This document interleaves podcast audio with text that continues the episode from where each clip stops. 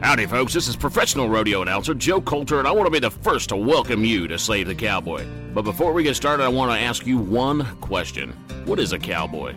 Well, a cowboy is about character, honesty, respect, integrity, strength, and truth. And you know, when you scratch all that into the dirt, you're going to spell out the word Christ. And that, in its simplest form, is what being a true cowboy is all about. So sit back, grab a cup of coffee, and get ready to learn how to ride for the Lord. And may God save the cowboy.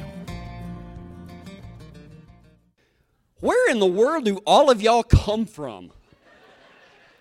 Good grief, it's amazing.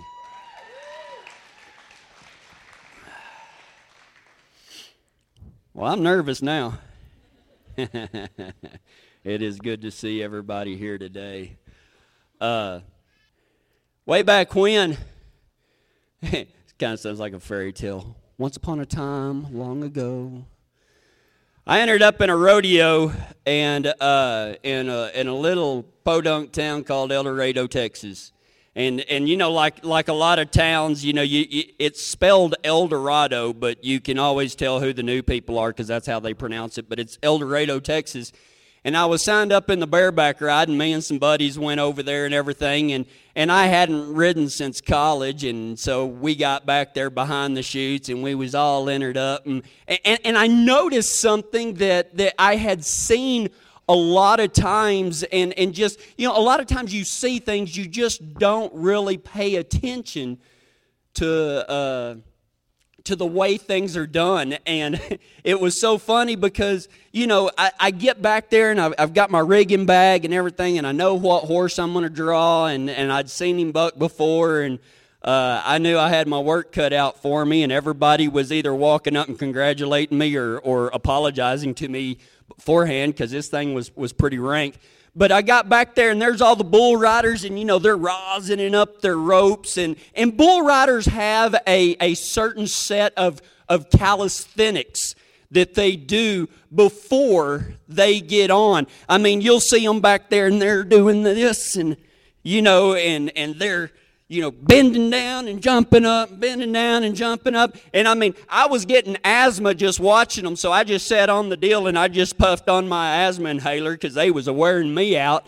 And um, th- then you've got your saddle bronc riders. They've all got their saddles sitting on the ground, and, and they're putting some rosin on the swells and everything. And they're right there, and boy, they're uh, getting it right there on the ground. And uh, that would have bucked me off just by doing that. But, you know, what do bareback riders do? Because, you know, you can always see the rough stock riders in the back. Um, you can tell them different from the ropers because they're all over there clean and, and holding their ropes and everything. And all the rough stock riders, the, the dummies, they're, they're over here uh, doing their, their calisthenics. And I thought, you know what? I don't really have any type of rodeo calisthenics to do. So, so I just jumped off the, the, the pipe on my head and started flopping because that's about how I rode bareback. And so I had three cowboys trying to give me CPR, and that was not going to happen. I don't like, uh, even though I dipped at the time, I, I, I don't like, you know, why y'all girls kiss him? I have no idea.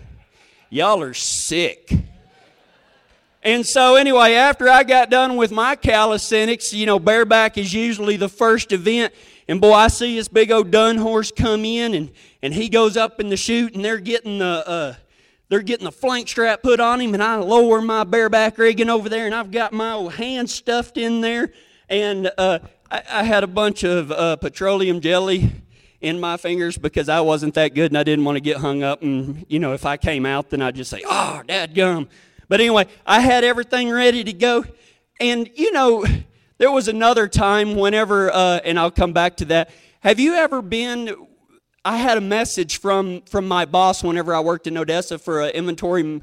Uh, com- I was inventory manager for a company, and I got a call from the from the big wig owner, and he said, "Hey, can you play golf?" And I was like, "Well, no, but I can have fun." He said, Well, we're, uh, one of our teams were having a tournament in Odessa this morning, and one of our team members wasn't able to come. So, do you have some golf clubs? And I said, Yeah, my brother's got some there in Midland. He said, Run, get them, and meet us out there. And I was like, Okay. So I called up my brother, and he goes, You're going to do what? I said, I'm going to play golf. He said, Do you even know how to play it? And I said, Well, yeah, y'all got to do is hit that little ball. Cowboy, I can hit a ball. And so, anyway, I go get everything gathered up, and I'm dressed just like this. And so we get up there, and there's there's a four man team against a four man team, and there was an A group, and then there was a B group. So there was another four man team against a four man team. So if you do the math, there was like 12 of us standing there. And, well, actually, the, let's see, four, four, eight, 16. And um, there was 16 of us standing there. And anyway, we were in the A group, and we were starting out on hole number 18. And I'm sitting there, and I've got, I, I don't know, I've got the big club because that's what I called it, the big club. And I'm standing there with my big club and this little ball, and, and, and that ball keeps getting smaller and smaller as I look at it. And they said, uh, and, and I knew what was going to happen. You know, you just have that feeling. The boss pays for everything, and he says, when we hear the horn go off for everybody to start, he goes, Kevin, why don't you get up there on that tee box and start us all off? If you've never been in that situation, that will make you a praying man. And I got up there and I teed that ball up on a branch that I found because I figured I was better at T ball than golf. And so I teed it up about this high, and there was some snickering going on back behind me. And I walked up there and I've never prayed so hard in my life. I said, Dear God, if you're real, don't let me miss. I'm not asking for anything more than that. Do not let me miss. And so I got up there and I, and I, and I get all squatted down like you're going to do a country papa squat. And uh, y'all ain't never done that, I know. And so I get down like this here and I'm like, our Father who art in heaven, hallowed be thy name. Thy kingdom come, thy will be done on earth as it is in heaven. Give us this day. And somebody yelled, hit it! And I was like, okay! And I reared back and I hit that stick instead of the ball. Not really. I hit the ball. I topped it. I don't know how you top a ball that's teed up this high, but I did. And it went out there and it bounced off the lady's tee box. And I was standing there and I turned around and I said, Did anybody see where that went? And this one fella said, You nearly had to pull your britches down because you didn't make it past the woman's tee box. I said, I'm just giving y'all a chance. And so I see this big dun horse come in, and, and I'm like in the middle. And so I'm thinking, okay, somebody's going to go first. Somebody's going to go first. And I've got everything ready. And I guess they drove straws back there or something because the chute boss walked up and he goes, All right, cowboy, you're out first. And I was like, What? I was like, All right, I'm going to set the stage right here, baby. And I so I stuck my, my glove in there and, and I twisted it and I got a good bind and I nodded for it and nothing happened. And I figured out that I really wasn't nodding, I was screaming. But uh, anyway, that was my cry and so they they turned the they they opened the gate and that old big dun horse come out and he took about three deals and he set me up real good and then he just uh, he exploded. And the next thing I know, I got a mouthful of arena. And I get up and I kind of put my hat, you know, kind of pull my hat down, and there's this weird sound going on, and everybody the whole stands are standing up just cheering like you wouldn't believe. And I know I didn't ride that thing for three or four seconds. And I thought, man, this is a good crowd. And the announcer is laughing. I mean, he is belly laughing. And I thought, that's rude. That is just rude. And so here comes this clown. When the clown runs out to you during the bareback riding, it's never a good thing. And here comes a clown, and he's running out to me, and my horse is still just a pitching and a farting out through there. And, and he shakes my hand, and I hear the announcer say, People, I have been announcing rodeos for 20 years. And he said, I have never, ever seen such an extraordinary ride in all my life. And I thought, man, I must have put a whooping on him. and I get back to the chutes, and cowboys are laughing and patting me on the back, and I'm like, thanks. I don't know what, I mean, you know, when you're that awesome, you don't even know sometimes what, what's going on. And so, anyway, my buddy Chad, he comes up to me and he's up in the bull ride and he goes, How did you do that? And I was like, You know, do you ask, How'd I do what? And I just looked at him, you know, like cowboys will, and just like, ah, It's just what we do. And then I looked around. I said, What did I do? He said, You didn't do that on purpose? And I said, Well, I might have. What, I mean, I know what I did. I want you to tell me if you saw what I knew I did.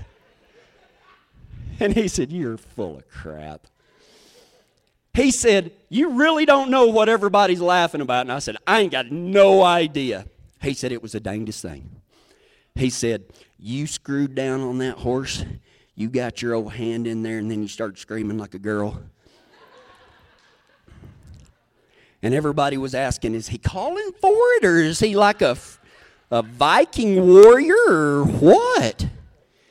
He said, I was a little bit embarrassed, and then you yelled, Turn him out!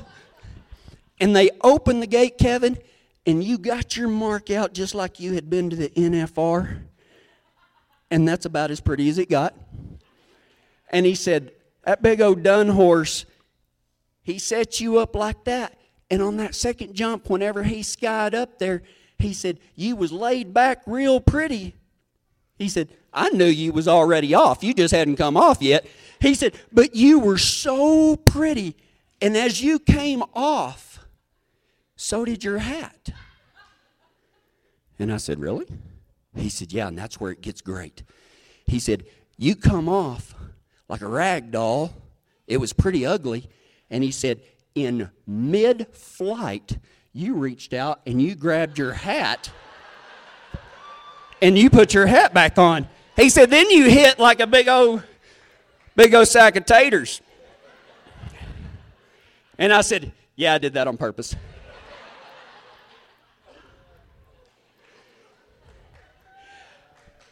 Yeah, yeah.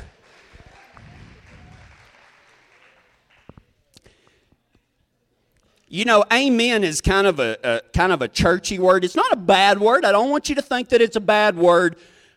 But there, there's another form of amen that cowboys use, and, and it usually it, it's in the ancient cowboy dialect. And amen in the ancient cowboy dialect is, did y'all see that?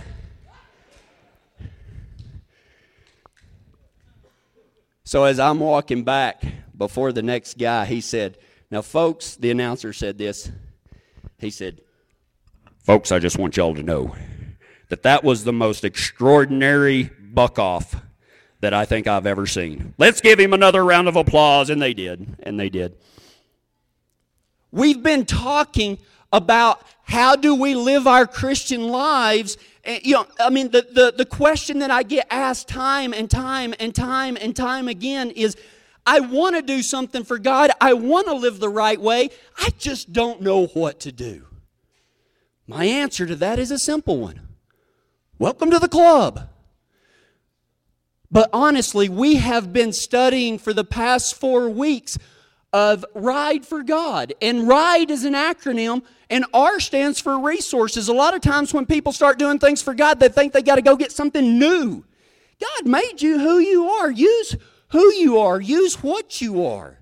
Use the resources that God has already given you, whether that be a gift or, or whatever the case may be. The I stands for inventors. Cowboys are the greatest inventors in the world because they will spend nine days trying to figure out how to do a four minute job easier. That's where, uh, you know, I think the, the American cowboy is the one that, that must have, the, the Industrial Revolution, I think they had some cowboys that got sick of punching cattle. So they went over there.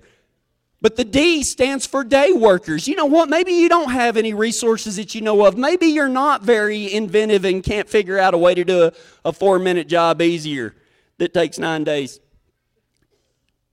But maybe you can dig a post hole. Does everybody know what a, what, what a post hole is? It's actually an, a rock locating exercise that cowboys perform. I know y'all have probably never been through that, but if you want if you wanted to find a rock, just find the softest place you can find, pick that part to build your fence, and it'll be going good. And you'll be like, oh, this is going to be easy. Dink! And the biggest rock in Elbert County will be in the bottom of your hole. It'll happen every single time. But the E, today, I'm going to tell y'all, I'm going to show you how you can live the kind of life that God wants you to live. Because E stands for awesome. Doesn't it, Jared? So does A, so does B, so does D, so does. No, not really. E stands for extraordinary. E stands for extraordinary. How many of us here, and you don't have to, you don't have to clap your neighbor or anything like that. You don't have to turn around and talk to anybody. You don't even have to raise your hand. But how many of us here are sick of living that ordinary life? How many of us are sick of doing the same thing over and over and over and expecting different results? Isn't that what they say that the, the definition of insanity is? Is, is uh, doing the same thing over and over and over and expecting different results? That's bull. Insanity is arguing with your wife. I heard an a- I heard one amen. Did y'all see that? That's I heard a couple of those though.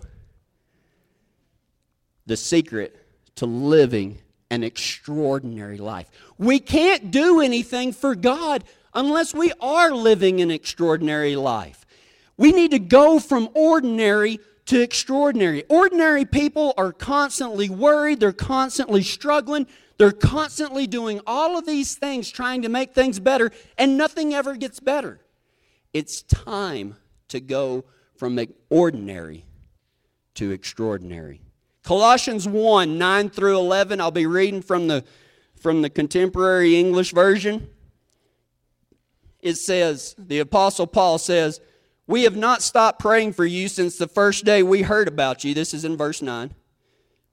We ain't stopped praying for you since the first day we heard about you. In fact, we always pray that God will show you everything He wants you to do and that you may have all the wisdom and understanding that, understanding that His Spirit gives. Then you will live a life that honors the Lord and you will always please Him by doing good deeds. You will come to know God even better.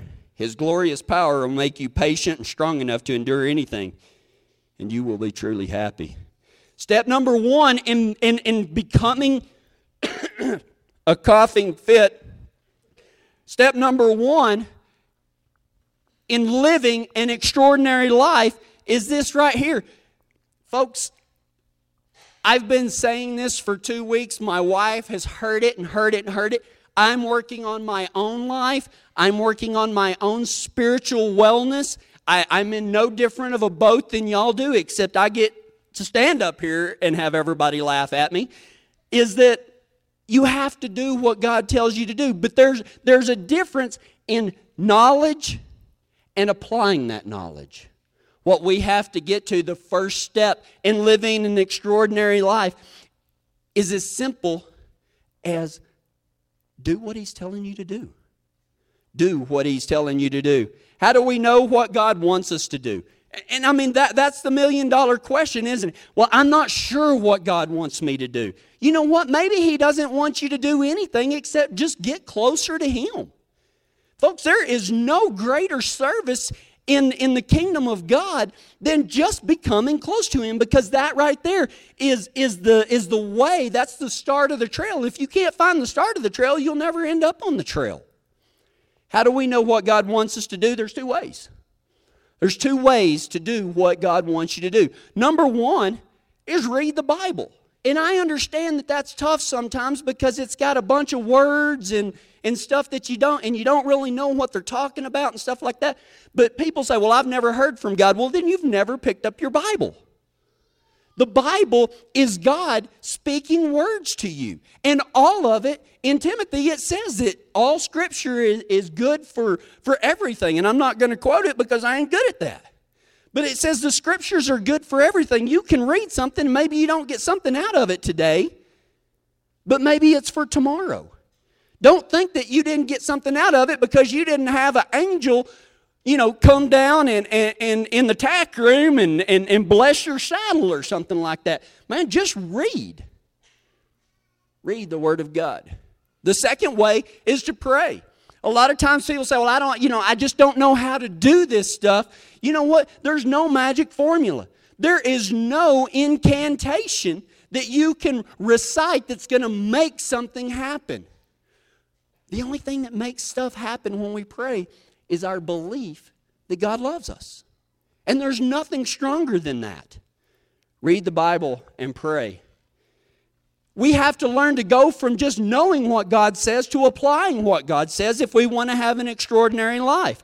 You know, doing what God says, God doesn't say, hey, man, um, I want you to do this. This is how I want you to live your life. And, you know, if, uh, but, but that's really just a suggestion. You really don't have to do it. I mean, we need to take what He says and do it. it he's not talking to someone else. When you read the Bible, I think a lot of times you're like, oh, well, that must apply to Kevin, but that doesn't apply to me. That entire Bible is written just for you, not for anybody else. It's written just for you. And it may be that you need to do something, or maybe it's that you need to stop doing something. I don't know. Ever, all of us have to live our own lives. And maybe God's saying, I want you to do this, or maybe He's saying, I want you to stop doing this. God is not out to, to make us unhappy, it's the exact opposite. But so many times we look at worldly things and think that's what's going to make us happy. So that's what I'm going to do. And then we wonder that God's punishing us because we went down the wrong road. And He's like, Well, dummy, I told you which way to go if you wanted to be happy. All you have to do is go this way. Whatever it is, the first step in having an extraordinary life is just to do what He says. It really isn't more difficult than that. Now, there may be some difficult things that you have to do. Folks, if you think that, that leaving behind my ranch in, in, in Texas and, and moving up here, not knowing a single one of you or anything like that was easy, it's double tough. But you know what? If God calls you to it, He'll get you through it. I guarantee you. Hey, before you shut that knob off, let me tell you something. If you like today's program, we can all give a great big thank you to Western LLC. They're a turnkey development for oil and gas and aviation industries. You can get on the internet and visit them at westernllc.com. Also, Jim and Kelly Gerald at Integrity Auto Repair and Rod Denning at Tumbleweed Hay and Hauling, all of them out of Kiowa, Colorado. You ought to know by now that I ain't to jerk your leg. okay, maybe every once in a while, but this one ain't no story. This here's the truth. We need your help to stay on the air and keep this gospel being spread to cowboys and cowgirls like you. It ain't easy to ask, I promise you. We'll even tell all your friends that are listening that it's you that are bringing it to them. Help us out by going to SaveTheCowboy.com and contacting me. Call me and let's get this thing set up. Don't leave it to somebody else.